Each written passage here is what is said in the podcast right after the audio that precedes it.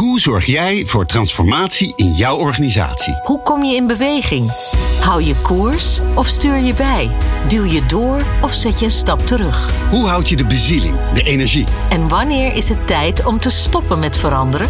In Verandergasten vragen we het aan mensen die verandering vormgeven. Leer van hen hoe zij hebben geworsteld, hebben gefaald en hebben overwonnen. Dit is de podcast van Cede de Boer over het realiseren van transformaties. De start van een nieuwe baan is altijd spannend. Je hebt verwachtingen over hoe het eraan toe zal gaan, waar je energie in gaat stoppen, wat er nodig moet veranderen.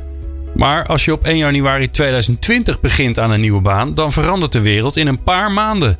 Wat gisteren belangrijk was, bungelt vandaag aan de onderkant van je prioriteitenlijst. En dat is nou precies wat Petra de Jong overkwam toen zij aantrad als voorzitter van de Raad van Bestuur van Zorgorganisatie Pieter van Foreest. Ik ben Glenn van den Burg en Petra de Jong is mijn verandergast. Fijn dat je er bent, Petra. Ik vind het ook ontzettend leuk om er te zijn, Glenn. Ja, uh, 1 januari 2020 begonnen. Ik weet er alles van. Het was de startdatum van mijn vrouw in een nieuwe baan. En dan in maart staat de wereld op zijn kop. Ja. ja. Jeetje, Mina zeg. Wat doet het met jou als mens?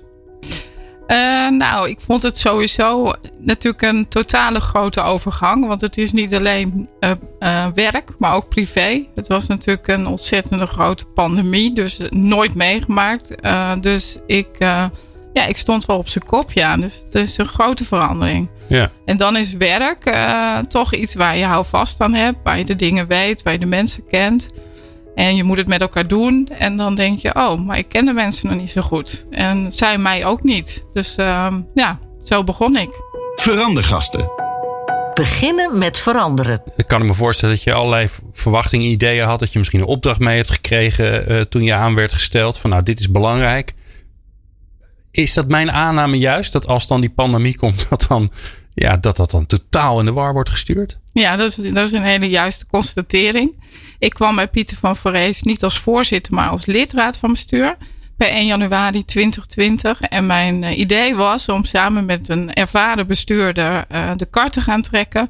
We zouden beginnen aan een nieuwe strategie. Die moesten we herijken. We zouden de opgave voor de ouderenzorg eens even flink uh, gaan oppakken met elkaar. Daar hadden we ambitie op. ik zou mijn ervaring uit de ziekenhuiszorg meenemen. Mijn ervaring als bedrijfskundige. Maar toen kwam de crisis, dus dat uh, maakte een grote omslag. En uh, ja, dan laat je die dingen vallen, omdat je iets anders te doen hebt. Ja, en, en wat, hoe stel je dan je prioriteiten samen? Nou, niet meteen, want je zegt eigenlijk, ik was, uh, kom uit het Erasmus MC. Ik had daar in het crisisteam gezeten, dus ik wist wel hoe dat dan, hoe je dat moest doen. Maar dat was natuurlijk gewoon geoefend en dit was de praktijk. Dus ik heb die, um, de, de, lessen uit Erasmus MC meegenomen en gedacht, ik moet eerst een crisisbeleidsteam opstarten. Daar alle relevante mensen van Pieter van Vrees bij betrekken. En dan met elkaar kijken, jongens, wat gebeurt er eigenlijk? Ja. En wat voor scenario's moeten we aan denken? Want in het begin weet je natuurlijk nog helemaal niets van corona. En ook niet wat dat betekent. Nee. nee. En als je zeg maar, als je als je hem eens breder trekt, hè, eh, dan is natuurlijk ook, ook corona vraagt om verandering. Het is een van de dingen die van buitenaf en nogal een ding wat van ja. buitenaf op de organisatie inwerkt. Hoe begin je aan een verandering? Dus als zoiets er aankomt, en dat kan natuurlijk ook zijn dat er wet of regelgeving verandert, of dat uh, cliënten andere dingen willen, of cliëntenraden willen andere dingen. Hoe, hoe start je, aan, hoe start je zo'n verandering? Nou, je, ik start zo'n verandering door mensen bij elkaar te brengen. Dus, uh, dus samen eigenlijk te praten over de opgave of uh, het probleem, uh, de crisis. Maar evenzeer kan je een ambitie hebben of je kunt denken: hey, hier loopt iets niet goed. en dan ga je eerst maar ja, je diagnose stellen van wat, nou, wat speelt er dan en waar hebben we het dan over? En ik schiet dus niet zo snel in, uh, een, we gaan deze actie in gang zetten. Maar veel meer toch even bedachtzaam van, uh, ja, waar hebben we het over? Oké, okay, dus je gaat eerst op onderzoek uit eigenlijk. Van, ja, ik ga eerst toch een goede analyse maken. En in een crisis kan dat, moet je dat heel snel doen. Hè? Dus moet je eigenlijk zorgen, hoe kom ik aan alle juiste informatie en dat in een snel tempo. En dat, dat weet je, dat is niet volledig. Dus dat probeer je elke keer ja, te updaten. Je probeert elke keer te zeggen, wat is de situatie buiten? En wat doen we dan binnen? En uh, wat speelt er binnen en hoe gaan we daarmee om? Dus je maakt een systeem eigenlijk waarin je elke keer met elkaar dat gesprek hebt. En dan denk je aan, en wat zou ons kunnen helpen? Of wat staat ons te doen? En dat zet je dan weer uit. Oké, dus bij een normale verandering doe je die analyse doe je redelijk grondig. Omdat je wel haast je hebt, tijd, maar niet zoveel haast. Maar je hebt wel een beetje de tijd. En de, en de verandering is, of eh, de, de aanleiding van de, van de verandering is redelijk constant. En in de coronacrisis heb je eigenlijk veel meer iteratieve rondjes gemaakt. Dus analyse, oké, en, en, in actie, maar dan wel steeds die analyse blijven doen. Ja, dus dat doe je dan dagelijks. Hè. Dus toen ik uh, de aanleiding dat ik het crisisbeleidsteam opstartte, was eigenlijk de filmpjes die ik zag uit Italië. En daar zag ik een overvolle IC. En vanuit mijn kennis van het Erasmus MC dacht ik, dat is echt fout nieuws. En toen kwam natuurlijk die uh, vakantie, alle mensen kwamen terug. En toen dacht ik, volgens mij moeten we ons voorbereiden. Nog niet precies weten waarop. Dus dan is je eerste, wat weten we? En dat wordt langzaam elke dag eigenlijk verrijkt. En wat, wat vraagt dit nou van jou als mens? dus... Ja, nou ja, als mens uh, vraagt het natuurlijk om um, heel goed duidelijk te maken als, als, als persoon in die functie. Van ik ben hier, ik sta hier, ik, uh, ja, ik leid het crisisteam. En ik ben er samen met jullie om dit uh, te doen. Mhm. Dus het zit heel erg in het samen, in het zorgvuldig zijn, maar ook toch ook wel lef en moed tonen. Hè? Dus je moet ergens ook wel laten zien dat je uh, dat. Uh, ja, dat je het kunt hebben, dat je het kunt dragen. Dus je moet wel vertrouwen jij, dat laten jij het zien. kunt dragen als, als ja, mens. Ja, dat je zegt van, ik vind het lastig. Hè? Dus je geeft ook wel gevoel mee. Heb ik wel gedaan in ieder geval. Ik vond het een hele heftige crisis. In het Westland, uh, een van de onderdelen van onze organisatie zit in het Westland. En daar hadden we gewoon heel snel al uitbraken. En dat raakte de ouderen natuurlijk enorm. Dus waar ik nog in nou, begin maart dacht, laten we corona buiten de huizen houden. Waren we twee weken later, we hebben corona in de huizen en niet zo'n beetje. Ja, ja. ja en dan ja, en dan ben je als persoon eigenlijk in staat om enerzijds te zeggen: Oh, dit is ontzettend balen. Uh, hè, dus dat doe je als mens. En dan vervolgens zeg je: en Ja, hoe moeten we dit met elkaar sturen? Want we staan voor die opgave. Nou. Ja. Ja, want in die ver verpleeghuizen, daar heeft het natuurlijk heftige dingen tot, uh, tot stand gebracht. Uh, geef ons eens een beeld daarvan, van zo'n ja. huis waar dan zo'n uitbraak is. Wat, wat, wat is het gevolg dan eigenlijk? Nou, in het begin wisten we gewoon nog niet zoveel van corona. In de huizen werd ook nog van uitgegaan. Hè. Wij hebben altijd bijvoorbeeld als stelregel gehad: we volgen de RIVM-richtlijnen. Dat betekende dat we nog onbeschermd werkten, de mensen ook. Hè. En, maar ook de bezoekers. En we wilden de huis ook niet meteen dicht doen. Dus wij hebben gewoon getracht om corona te beperken als er een besmette medewerker of uh, bewoner was of cliënt. Hè, want we hebben ook thuis. En wat je dan doet is ja, zo goed mogelijk uh, de richtlijnen volgen. Maar per saldo kom je er dan achter dat dementerende wonen in vaak met z'n achten in een, bij elkaar. En dan hebben ze allemaal een eigen studio en een gezamenlijke huiskamer dat bijvoorbeeld al die acht dan besmet uh, raakten met corona. Want het waren kwetsbare ouderen. Dus op, opeens heb je gewoon echt volle bak uh, besmettingen in je huizen. Nou, dat is ongelooflijk, want dat heb je gewoon nog niet eerder meegemaakt. En daarvoor moet je dan denken, en hoe gaan we daar dan mee om? Ja. Nou, dan hadden we de artsgeneeskunde, zeg maar de oudergeneeskunde, hadden we in ons crisisbeleidsteam. En die gaf dan adviezen, hoe kunnen we dat dan weer isoleren? Dus dan ging je in een verpleeghuis proberen die besmette groep te isoleren en daar een apart team op te zetten. Om zo dan uh, uh, te leren hoe we daarmee om moesten gaan. Ja. En alles liep eigenlijk met elkaar op. Dus dan kreeg je weer informatie vanuit uh, nou, of uh, de Verenzo, dat is de groep uh, oudere uh, specialisten in Nederland. Die gaven daar dan weer adviezen ja, op. Maar die wisten het eigenlijk ook niet. Nee, toch? iedereen, ja. iedereen zei natuurlijk, ja, zo ongeveer zou ik ermee omgaan. Maar, ja. maar wat doet het dan met jou? Want jij bent, jij bent daar verantwoordelijk voor. Hè? Dat vond ik wel mooi dat je dat zei. Van ja, en aan de ene kant laat je zien dat je het, dat je het lastig vindt. Dat je Ja. het ook niet allemaal weet. Aan de Nee. andere kant ga je, er, moet je er wel, je moet het wel dragen. Ja, Vond je het wel moet het mooi dragen. gezegd. Ja. Ja. Maar ja, dat dragen houdt wel in dat je uh, in het begin misschien wel besluiten hebt genomen met elkaar, waar jij verantwoordelijk voor Ja. bent, met niet zulke fijne effecten. Ja, want Nee. er zijn best wel veel ouderen uh, overleden aan. Uh, dus het gaat echt over leven en dood, maar het gaat ook over mogen dan uh, de, de, de gezinsleden, de, de kinderen, uh, mogen ze er wel of niet bij? Ja. Kunnen ze nog op een normale manier afscheid nemen?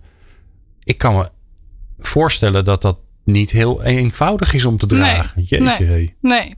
nee, en je, dus je ziet dan dat je dus afwegingen maakt. Hè? En dat noemden ze ook wel duivelse dilemma's. Ja. Dus enerzijds uh, hebben wij dus pas de huizen gesloten voor bezoek en familie. Uh, op het moment dat uh, Hugo de Jonge ongeveer de, de avond ervoor in de perscon, uh, persconferentie zei: We gaan ze sluiten. En dan de, komt daarna dus het inzicht dat helpt. En dan denk je: had ik dat dan eerder moeten doen? Ja. Um, maar dan heb je het welbevinden van je bewoners. En dan zeg je: Ja, dat zijn dus de afwegingen die je maakt. Ja. En dat, dat raakt je wel. Ja, dus dat, dat, Hoe ga je daar dan mee nou, om? dan ga je dat dus. Ik ga dan achteraf, wel wat later. Dus op dat moment neem ik alle nou ja, overwegingen in een crisisbeleidsteam bij elkaar. Dan vraag ik advies. Dan geef ik dat advies. Ja, dat besluit neem ik dan. Hè, als, het, als het een dilemma is waar verschillende meningen over zijn. Dat draag ik ook. Dat, dat kan ik ook. Maar dan achteraf denk ik wel, ja, ik reflecteer daar wel op. Was het verstandig? Was het wijs? Ja. Dat is toch een, ja, het is ook wel een beetje een eenzaam proces. Ja. Nou, Als je nou naar jezelf kijkt, hè, want dat, dat zijn we al een beetje aan het doen. Um, uh, er is een vraag die we in deze podcast altijd aan, aan iedereen stellen om, uh, om een beetje een mooie metafoor uh, te creëren. Welk instrument ben jij? Dus, nou, stel je maar even voor. ja, het ligt een beetje aan je, de, de, je, je muzieksmaak, voorkeur. Uh, je mag een rockband zijn, je mag een drumband zijn, je mag een, uh, een groot orkest zijn. Welk instrument ben je dan? Ja, dan kies ik piano, maar dat. Oké. Okay. ja, en dan, ga, en, dan ga, en dan ga, mag je nu achteraf verklaren waarom dat ja, als dat eerste is, is wat in je opkomt. dat is natuurlijk lastig, maar dat vind ik een heel mooi instrument. En misschien ook wel past dat erbij. Ik kan het bespelen en ik kan erbij zingen. Dus ik kan in die zin, uh, ik, ik hou wel van een instrument waar je verschillende uh, zaken mee kan doen en die ondersteunend is aan het geheel. Hè? Dus je maakt ergens ook wel de melodie. Dat durf je ook wel. En daarnaast kan je ook nog iets met je stem. Dus je, ja, je kan ook nog iets vertellen of meegeven. Ja. En uh, als het goed is, past dat op de muziek die je speelt. Dus ik denk dat dat een heel mooi instrument voor mij is. Ja, ja je kunt eigenlijk alles met de piano, Ja. behalve meenemen bijna. Hè? ja. Ja. ja. ik weet Nee, niet wat je- dat dan... eh, ja want de piano is ook een soort, eh, soort orkest in één. ja, ja. Eh, maar het past ook eh, in een. ja, je wilt eh, wel dienend zijn. Ja, ja. Ja, dat heb ik wel in mijn, in mijn stijl zitten. Maar ik ben wel een sterke persoonlijkheid. Dus in die zin eh, klopt dat misschien Ja, en die wel. hoor ik de hele tijd bij je terug. Hè? Dat Ja. je zegt enerzijds eh ervoor staan, het dragen, sterke persoonlijkheid. Hè, de piano, dus je, je, wil, je wil eigenlijk alles kunnen, tussen aanhalingstekens. Alleen je doet het niet. Dus je, ben, je, je bent ook luisterend, je bent ook, eh, eh, je laat je voeden. als er gedoe is, hè, als, er een verandering, als je een verandering aanvoelt komen, dan ga je eerst analyseren en luisteren. En dan haal je mensen bij elkaar. Hoe past dat in één mens, die twee dingen? Want ze lijken zo tegenstrijdig. Ja, dat, dat is inderdaad een. eh, maar dat vind ik dus een hele prettige tegenstrijdigheid. Omdat ik. eh, dus ik hou van snelheid, maar ik hou ook van nadenken. Ik heb in mij wel die eh, variatie. En ik heb ook altijd voor mezelf die checken. Ik ben ooit ook beleidsadviseur geweest. Ik ben ooit ook. eh, ik ben begonnen als accountant. Ik heb in teams gewerkt. En eh, één ding heb ik ook altijd voorop staan. Ik wil gewoon een fijne leidinggevende zijn. Ik wil die persoon zijn waarvan men zegt: ja, daar werk ik graag mee. Die geeft ruimte, die geeft vertrouwen, geeft ook uh, duidelijkheid. Uh, dus soms check ik ook gewoon: zou ik mezelf hè, uh, prettig vinden? En ja, dat vind ik een hele. uh, dat is ook een kritische check, want een ander zegt je dat vaak niet meer. Nee, want hoe kom je, dat was nou precies wat ik dacht, want hoe kom je daarachter? Ja, nu, Vraag je dat ja. aan mensen? Doe je, laat je onderzoekjes Ja. doen? Eh, Ja, nu heb ik een onderzoek lopen, omdat ik dus bes- eh, startend bestuurder ben. Dat is natuurlijk een hele bijzondere tijd, maar ik laat me dan dus accrediteren. Dus dan, ja, dan, dan krijg je een soort van check. Hè? Hoe doe je dat? En dan kan je dus een 360 graden feedback uitzetten, waar mensen dus je input geven op uh, nou, wat je doet, wat sterk is, wat ontwikkelpunten zijn. En ik vind dat ook heel prettig. Ja, dan denk ik van, nou, dat zijn goede uh, punten om, uh, om weer mee te nemen. Waarbij je natuurlijk ook wel weet, ik bedoel, je wordt nooit perfect. en dat zoek ik ook niet. Nee. nee. nee. Wat gaat jij nou natuurlijk af? Wat, wat, wat doe je Um, wat doe je zonder moeite, terwijl dat wel een hele grote, grote waarde heeft? En vaak is het zo, en tenminste zeker als ik naar mezelf kijk, dat andere mensen dat tegen je moeten zeggen, omdat je dat zelf zo normaal vindt. Uh, dus, dus ja, wat, wat gaat je, welke kwaliteit heb je die moeiteloos voor je is? Ja, dat is de kwaliteit die ik inderdaad zelf niet zo opmerk, maar dat is verbinden. Dus dat zie ik nu ook weer terug. Hè. Dus dan zie ik, dat was bij het Erasmus MC ook mijn kracht. Dat was een veel politieke organisatie, maar ik kan dus goed verbinden. En dat doe ik heel natuurlijk. Dus daar zit ook helemaal niet iets wat ik van tevoren bedenk. Of, uh, dus uh, nu zie ik dat ook weer terug in die accreditatie, in die feedback. Denk ik, oh ja, ik zie weer datzelfde woord. Ja. Oké, okay, dus die komen, de woorden als verbinding en alles wat erop lijkt. Die, die, die noemen mensen als ze zeggen, wat is beter voor jou? Hè? Dus dat is, ja, dat vind ik wel mooi. Ja. En tweede is denk ik wat ook mij heel erg heeft geholpen, is ik ben wel besluitvaardig. Dus als ik eenmaal zeg maar de afweging heb gekregen, dan heb ik geen moeite om een besluit te nemen. En dat kan ik ook omdat ik ook niet perfect wil zijn. Hè? Dus ik kan gewoon denken, nou, weet je, ja, het vraagt nu om een besluit. En dan neem ik het ook. En wanneer voel je dan dat dat het juiste moment is? Want, je, nou, want je hebt dat je hebt verbinden, dat analyserende, Dat, dat mensen tegen. Hè, dat kan er ook voor zorgen, kan ik me voorstellen. Dat, ja, je, je hebt nooit alle stemmen gehoord. Je hebt nooit alle input gekregen. Nee, vind ik ook niet zo interessant. Dus ik heb er, ergens dan gewoon de mensen aan tafel. Ik hoef ook niet van iedereen de mening te horen. Ik probeer dat zo goed mogelijk uh, voor te bereiden. Maar dan weet ik ook, ik hou niet van dralen. Dus dan is het. Maar hoe weet je dat dat moment is gekomen? Nou, dat is natuurlijk intuïtie. Dat is niet, ja, dat is. Dat oh ja, mijn... je zegt natuurlijk. dat is mijn intuïtie. Hè? Dat is ook, weet je, misschien doen andere mensen langer over. En ik had ook wel bewust, toen de crisis begon, dacht ik, oh ja, dit is een andere tijd. Dit vraagt dus om veel meer korte klap. En dan pas ik dat ook toe. En dan ben ik nu bijvoorbeeld weer de strategie aan het oppakken. En dan denk ik, nu is het belangrijk om te vertragen. Dus ik probeer zelf toe te passen dan wat ik weet hè, van hoe je dat uh, goed doet. Ja. En dat lukt je dus ook om nu, hè, nu je wel weer, uh, hè, want nou ja, ja, corona, eh, volgens mij iedereen bij jullie is, die wil, is gevaccineerd ondertussen. Ja. Dus dat zorgt er ook voor dat je nu eigenlijk aan je, je echte opdracht kan beginnen. Ja, nu kunnen we opnieuw beginnen. Ik, en, ik heb, en ik heb ook gewacht op een nieuw bestuur. Dus we hebben ook een bestuurswissel. Dus ik heb nu een andere collega. En nu zijn we samen dus aan het, uh, met de opdracht bezig waarvan ik dacht dus dat ik uh, in 2020 zou beginnen. Ja. Ik, ik, zie dan voor je, hè, jij, uh, je, je, gaat, ehm, je, je, bent in de analysestand, dus je bent aan het ophalen. En dan komt er een moment dat je, dat je voelt, je intuïtie zegt dan, volgens mij zijn we wel klaar. Volgens mij heb ik genoeg. Hoe merk je dat dan? dus stel je voor, je zit weer met, met vijf mensen aan tafel of met één iemand te praten.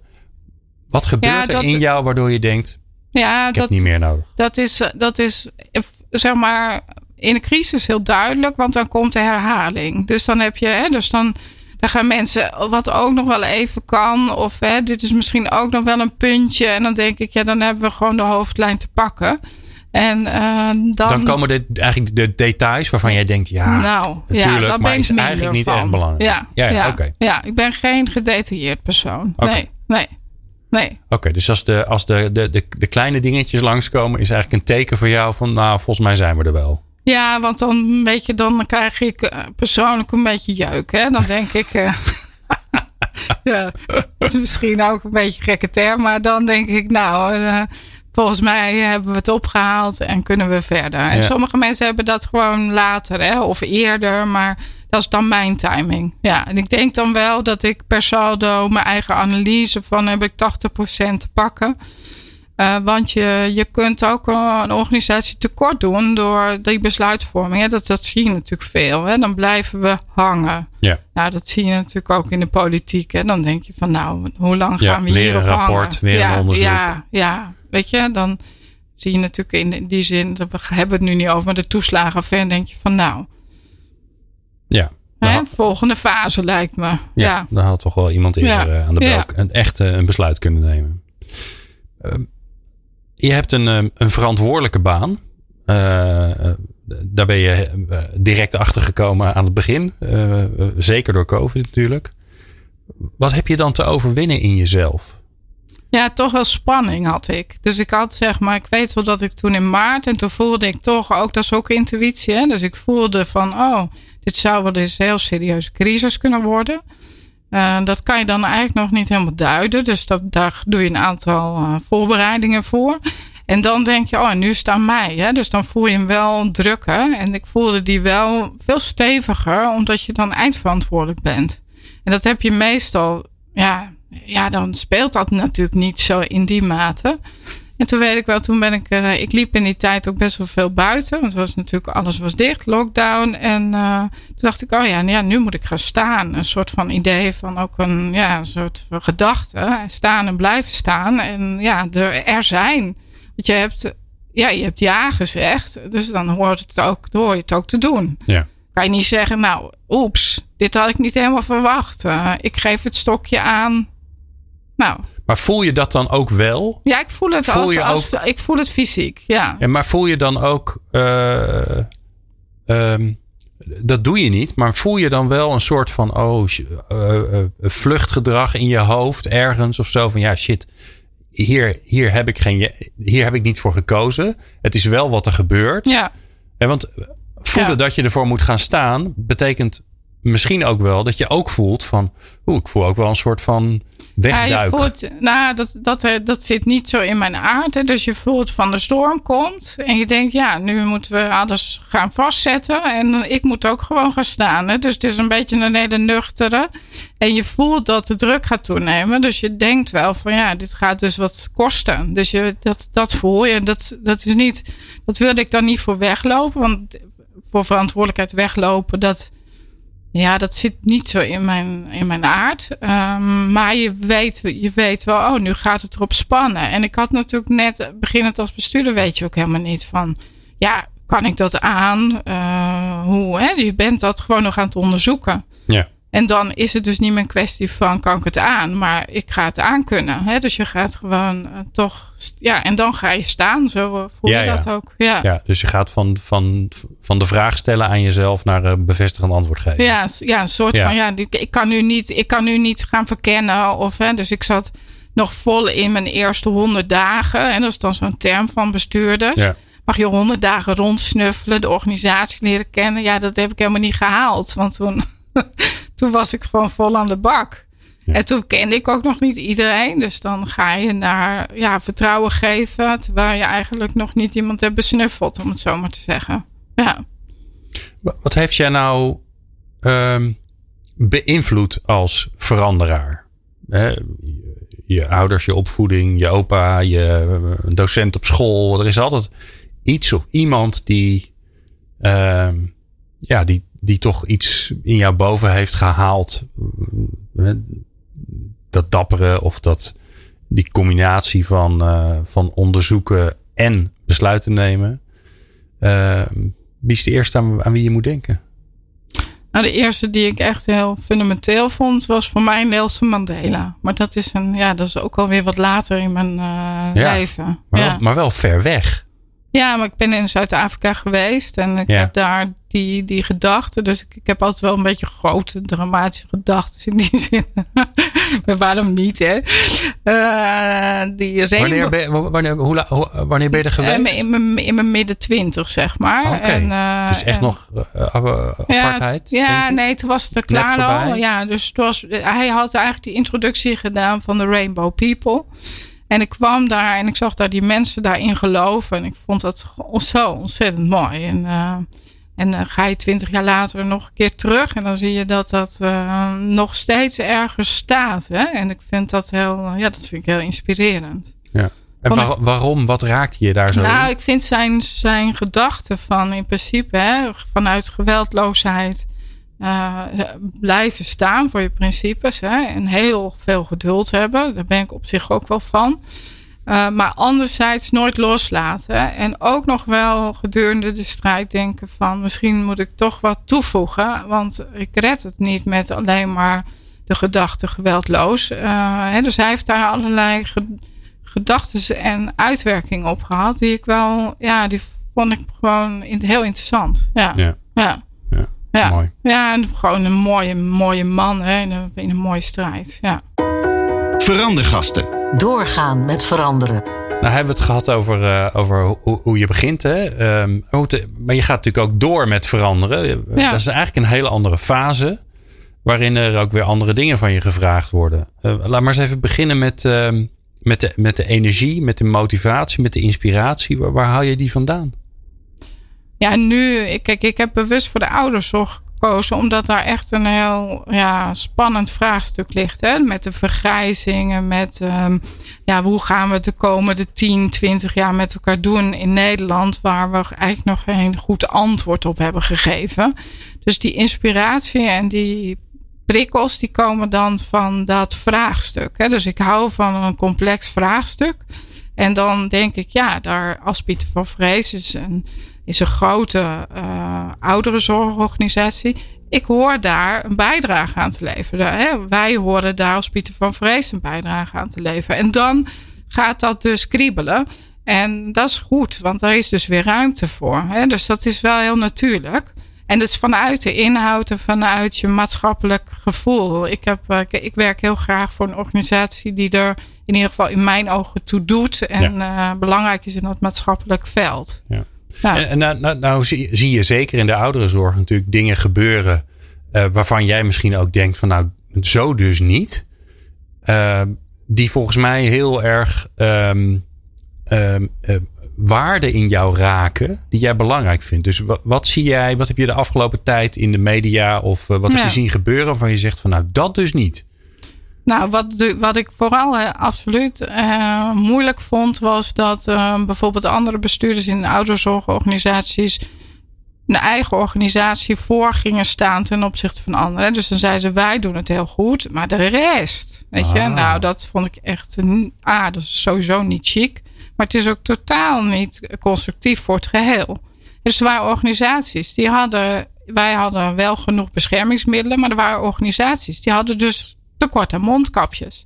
Er waren de bestuurders die zeiden: ja, dat is slecht gebestuurd. Ja, nou. Oh ja. ja In nou, plaats van dat je gaat helpen. Ja, dat denk ik. Nou, stuur er een paar op, zou ik zeggen. Of dat je denkt van, ja, ik loop voor en dan wil ik me mee profileren. Ja, dat vind ik dus niet voor het geheel. Dus dan, dan mis ik, waarom zit, waar, hoe werkt het dan bij die ander? En, ja. zie, en zie je dat dan ook in, uh, en misschien is dat nog veel te vroeg, want je bent natuurlijk eigenlijk tussen aanstekens nog net begonnen. Maar zie je dat ook in de manier waarop jij contact zoekt met andere ja. uh, uh, ouderenzorgorganisaties? Ja. Er zijn natuurlijk allerlei overlegorganen, hadden, innovatieclubjes. Er gebeurt natuurlijk heel veel. Ja, ik geloof dat we het alleen maar redden als we het met elkaar doen.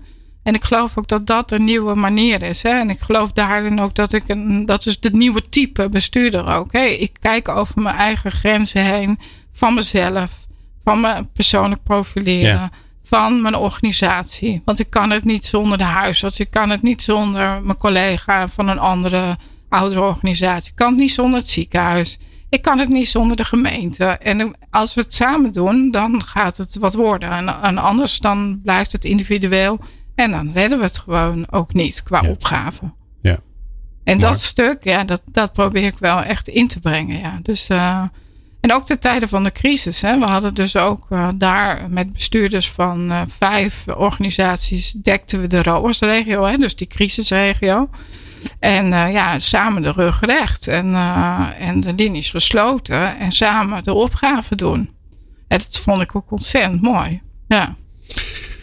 Ik kan me ook voorstellen dat je soms wel eens even dat je het even niet meer weet. Of dat uh, de energie even weg is. Ja. Of, uh, dat je, en dat je even een reset nodig hebt. De reset. Als dat zo is, waar luister je dan naar? Muziek, spreker, podcast? Dan ben ik vaak stil. Ja? Ja, dus ik hou heel erg van de stilte van de natuur. Dus ik, ik, ik had echt, ja, ik hou van muziek.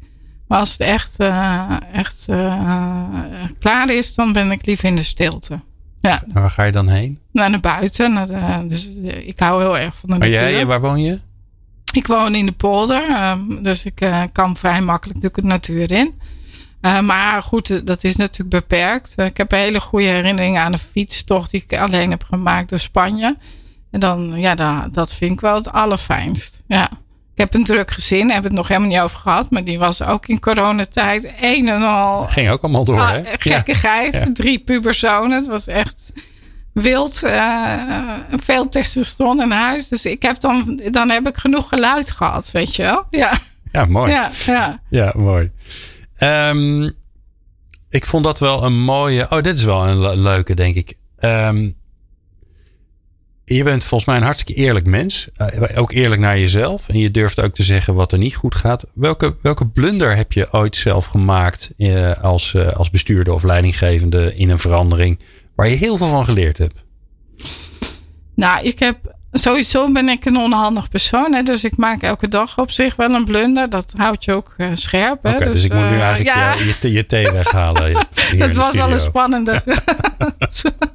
dus daar let ik altijd al op. Dus dat is het eenvoudige. Daar blijf je ook eenvoudig van. En um, nou, wat ik zelf wel... Um, uh, kijk, als je zelf makkelijk overziet... dan kan je dus wel eens te veel tegelijk doen. En waar ik het meest op let bij mezelf, is dat ik dat in het verleden wel deed. Dan dacht ik van, oh, dat kan ook, dat past er allemaal goed bij. Ik snap het allemaal. Laten we dat nou eens even gewoon in zijn geheel, want dan word ik bijna een soort van organisatiedokter. Oh, mooi, ik snap het, we gaan het zo doen. Maar dan de rest. Die is daar nog niet. Die is daar nog niet. Nee, nee. nee. En dat, dat, dat is wel iets wat ik uh, moet, uh, moet leren. En, uh, en ook le leer. Dus dat, dat pas ik toe, omdat ik dan denk, ja, dat moet ik dus Hoe doe je dat nu? He, want, nou, dat probeer ik nu te checken. Dus ik heb natuurlijk een collega-bestuurder. Hè, dus we gaan dan samen ja. van, is de opgave zo goed? En ja, dat kan natuurlijk ook een hele rappe denker zijn. Dat, dat is gelukkig een, een complementair iemand aan mij. Dus die is, uh, heeft een ander profiel, zeker op dit. Dus dat is, dat is goed. En uh, ik, ik probeer dan altijd feedback op te halen. Hè? Dus ik probeer op de punten waar ik van denk, nou, daar, daar, daar zit mijn risico. En dat is op dit. Uh, gewoon goed op te halen en goed te luisteren dan. Uh, maar, en, en, hoe doe je dat? Want je bent wel de bestuurder. Ja, dus dat is het risico. Hè? Dat ja. mensen je toch. Beetje naar de mond gaan praten. Ja, ja, ja, dat gebeurt ook wel. Hè? Dus dan moet je, dat merk je ook wel. Dus je gaat dan, dat is natuurlijk ook wat je dan doet juist mensen die kritisch zijn naar voren halen. Oké. Okay. Uh, dus dat je organiseert je, ja, je, je, organiseert je kritische denkers. Uh, ja, je, je feedback. En, uh, en die bemoedig je ook. En die laat je ook merken dat je luistert. maar lijkt me ook wel lastig. Want het zijn ook... Je wil vooruit. Je, je hebt je analyse klaar. Je ziet het voor je. Dus je bent in je hoofd klaar voor de volgende stap. Ja. Eigenlijk, hè, je, je weet van jezelf. Ik moet nu oppassen, want nu kan ik te snel gaan. Ja. En dan haal je de mensen erbij die je eigenlijk af gaan remmen. Ja, dat is, dat die, is best die, lastig. Die, ja. die, je misschien, ik praat een beetje vanuit mijn eigen, die je misschien ook een beetje irritant vindt. Ja, maar dat is ook goed, hè? Uh, als je alleen maar mensen hebt waar je alleen maar heel prettig en dan, dan zegt dat iets over en dan heb je alleen maar gelijkgestemden. En zo hoor je, hoort een organisatie hoort verschillend te zijn. En hoor je dus ook um, juist die waarde van die ander in te zien. Hè? Dus mijn collega-bestuurder is bijvoorbeeld een wat oudere ervaren bestuurder uit de ouderenzorg. Hij is echt aanvullend en hij heeft wel dezelfde gedachten over mensen vertrouwen geven. Hè? Want anders kom je niet samen. Nee. Maar hij heeft een hele andere achtergrond en dat vult elkaar dus aan. Wow. Ja. ja. Welke rol speelt uh, humor, plezier, ja, uh, dat ja. soort onderwerpen in, in in verandering, in dingen voor elkaar krijgen in de organisatie. Ja, en ik weet niet precies qua voor elkaar krijgen, maar ik kan niet zo goed zonder humor. Dus als ik een dag niet lach, dan gaat er ook. Dat heb, maak ik eigenlijk niet mee. Nee. Dus ik heb van nature een, ja, toch dat nodig. Kreeg ik ook wel terug in het begin, hè? want in een crisis is humor ongemakkelijk. Ja, Hè? Ehm, Maar toch nodig. Hè? Dus dan maakte ik geintjes. Want je hebt natuurlijk met dat digitaal vergaderen bijvoorbeeld altijd iemand die zijn luidspreker niet aanzet. Je hebt altijd de klassiekers. Ja, als je daar natuurlijk Ja. met elkaar een geintje van maakt. Een manier van, oh, daar hebben we die of die. Weet je, dat is leuk. Dat maakt het gewoon eh, prettig. eh, en maakt je dag prettig. Want eh, ja, zeker in de crisis heb je juist nodig dat je ook wat toch wat luchtigs ook hebt met elkaar. Weet je, een geintje rondsturen. Of, ja, daar Ja. hou ik wel van. Ja. Wanneer is de, als je, als je het elke dag hebt, dan zal het kort geleden zijn. Maar wanneer is de laatste keer dat je op je werk echt heel hard gelachen hebt? Eh, nou, dan probeer ik niet te hard te lachen. maar ik lach wel om de onhandigheid dus van mijn collega-bestuurder. oh, die is ook onhandig. Jullie zijn een nou, leuk die is stel digitaal samen. onhandig. Oh, Oké. Ja, Daar heb ik heel veel plezier van. Ja, ja dus, eh, dus ja, je hebt van die geintjes, van die dingen. Van eh, hoe snel heb jij nou eigenlijk die eh, ontdekt dat er iets op het werk anders werkt, weet je wel? En dan duurt, eh, duurt wat langer en dan eh, hebben we Ja. daar geintjes over, ja. Verandergasten. Stoppen met veranderen. Er is ook een moment dan, ehm, eh, dan, dan is het tijd om te stoppen met veranderen. Of in ieder geval, dan is het tijd voor jou om te stoppen met veranderen. Dan is je rol uitgespeeld. En ik heb een, ik heb een aantal stellingen voor je eh, om te kijken ehm, hoe dat bij jou in elkaar zit. Instelling. Keuze uit twee antwoorden. Ja of nee. Het eerste. Ik stop pas als het doel bereikt is. Ik moet ja of nee zeggen? Ja, Eh, bij voorkeur ja. oké. De verandering is nooit klaar. Ja, Mijn omgeving geeft het wel aan als het tijd is om te stoppen. Eh, ja. Wanneer is het dan tijd voor jou om te stoppen? Dus wanneer is jouw rol uitgespeeld? Want als je het pas stopt als het doel bereikt is en de verandering is nooit klaar, dan ben je er altijd bij. Nee, want een verandering kent een mate van doelstellingen. Dus je hebt in dit geval bij Pieter van Vrees bijvoorbeeld de verandering waar ik voor sta, is de verandering van het verhogen van de wendbaarheid van de organisatie. Hè? Dus meer flexibel, meer naar buiten gericht en een betere executiekracht. Hè? Dus het voor elkaar krijgen. Daar zit een bepaalde gedachte achter. Die werk je uit. Die ga je ook inzetten. Maar daarna komt er weer een nieuwe vraagstuk. Misschien het vraagstuk van verbinden. Of het vraagstuk van nou, andere zaken. En, dan- en dan vind ik dat dus logische eh, momenten. Dus ik vind zelf, het, als je niet meer verandert, sta je stil en word je eigenlijk dood water. En dus het vraagt altijd flexibiliteit en verandering. Maar die is niet altijd aan jou. Dus, Nee, dus maar die- dit, is dus- interessant. Het is niet altijd aan jou. Dus er, Nee. er komt een moment, Ja, dan is jouw kracht is, ja. is uitgespeeld. Dan, Ja. dan moet je het aan iemand anders Ja. laten die een, omdat een andere fase komt. Wanneer is dat? Ja, bij mij is dat bijvoorbeeld, dat weet ik dan natuurlijk van mijn vorige baan. Toen werd het vraagstuk verfijnen. Hè? Dus, het, dus, dan, dus ik had de grote lijn van een bepaalde verandering gedaan. Ik had daar de grote inhuizing naar de nieuwbouw gedaan, de grote klappen gemaakt. En toen ging het over het fijnslijpen. Nou, op zich zou het natuurlijk interessant zijn dat je zegt, nou, dat fijnslijpen leren, dat is ook nog wat. Dat, misschien kom ik daar ook ooit. Maar nu niet. Hè? Dus Ja, ja. nu was het logisch dat ik dus plaats maakte. Je zei ook al, als, als het Ja. te gedetailleerd wordt, dan weet ik dat ik vind- klaar ben met de analyse. Ja, Die details, daar word je niet blij van. nou, daar ben ik niet zo goed in. Hè? Je moet ook niet per se je blijheid aan koppelen. Maar weet je, waar, waar zit je kracht? Hè? Dus je, de kracht. Dus ik denk dat Pieter van Vrees nooit klaar is met veranderen. Ik ben nooit klaar met veranderen. Maar we hebben wel een logische commitment. En die houdt ook weer een keer op. Dus daar zit, vind ik wel een logische. Dan vraagt het weer een andere verandergast. Ja. Ehm, ik heb nog, nog een paar leuke, denk ik. Ik stop vaak te laat. En nee. Nee? Nou, Ook, ook, ook eh, volmondig nee. Nee. Nee. Nee, ik stop niet te laat. Nee. Maar hoe lukt het je dan om op tijd te stoppen?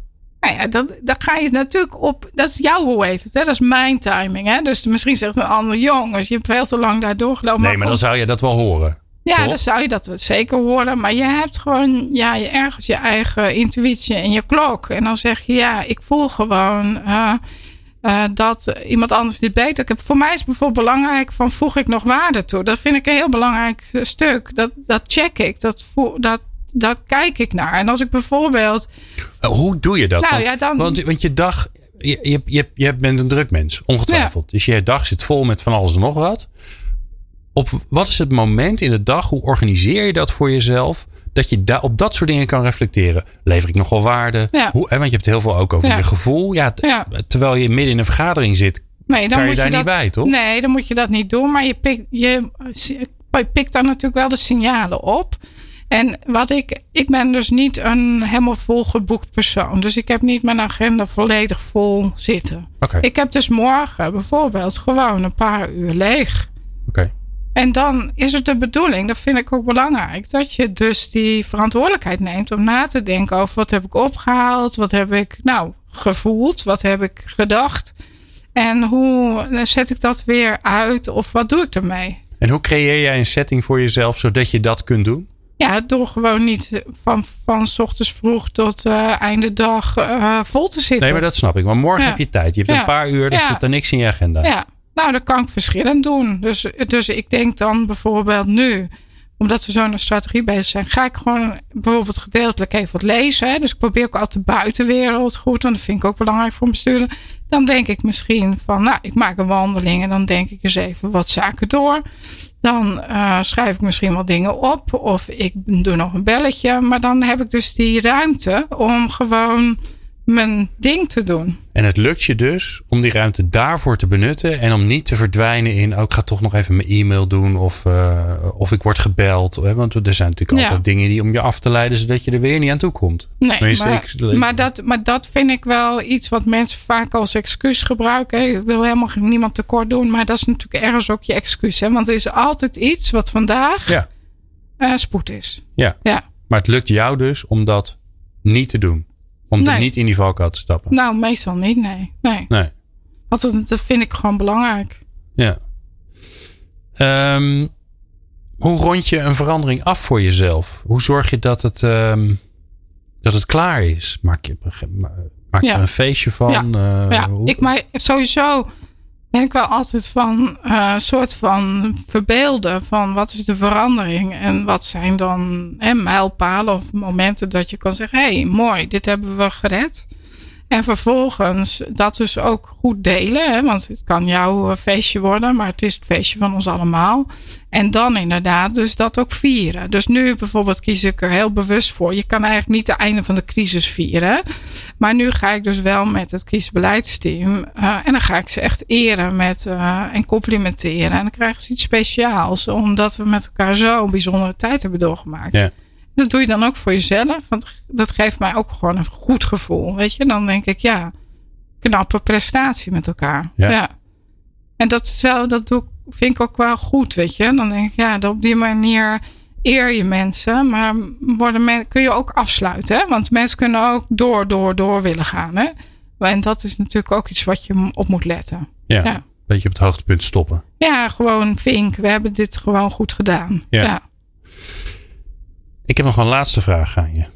Ehm, en die laatste vraag die is eigenlijk eh, gericht aan, aan andere veranderaars die hier naar luisteren. Wat zou je ze mee willen geven? Nou, dat, dan zou ik willen zeggen, vooral dat vertrouwen in elkaar. Dus die, dus die, ik heb zelf dat boek De meeste mensen deugen gelezen. Vind ik heel inspirerend, want daar geloof ik ook in. En ik geloof dat als je mensen ruimte en verantwoordelijkheid geeft. En ook gewoon een duidelijke eh, vraag of opdracht. Dat de meeste mensen gewoon het prima doen. En dat je dus niet op controlestand hoeft te zitten, maar op vertrouwen geven. Mooi. Dankjewel, Petra de Jong, eh, voorzitter van de Raad van Bestuur van Pieter van Voorheest. Dank voor het luisteren naar Verandergasten. De podcast van Cede de Boer over het realiseren van transformaties. Je helpt ons enorm met 5 sterren, een like, follow of duimpje. Meer afleveringen vind je in jouw favoriete podcast app. Vergeet je niet te abonneren als je niks wilt missen.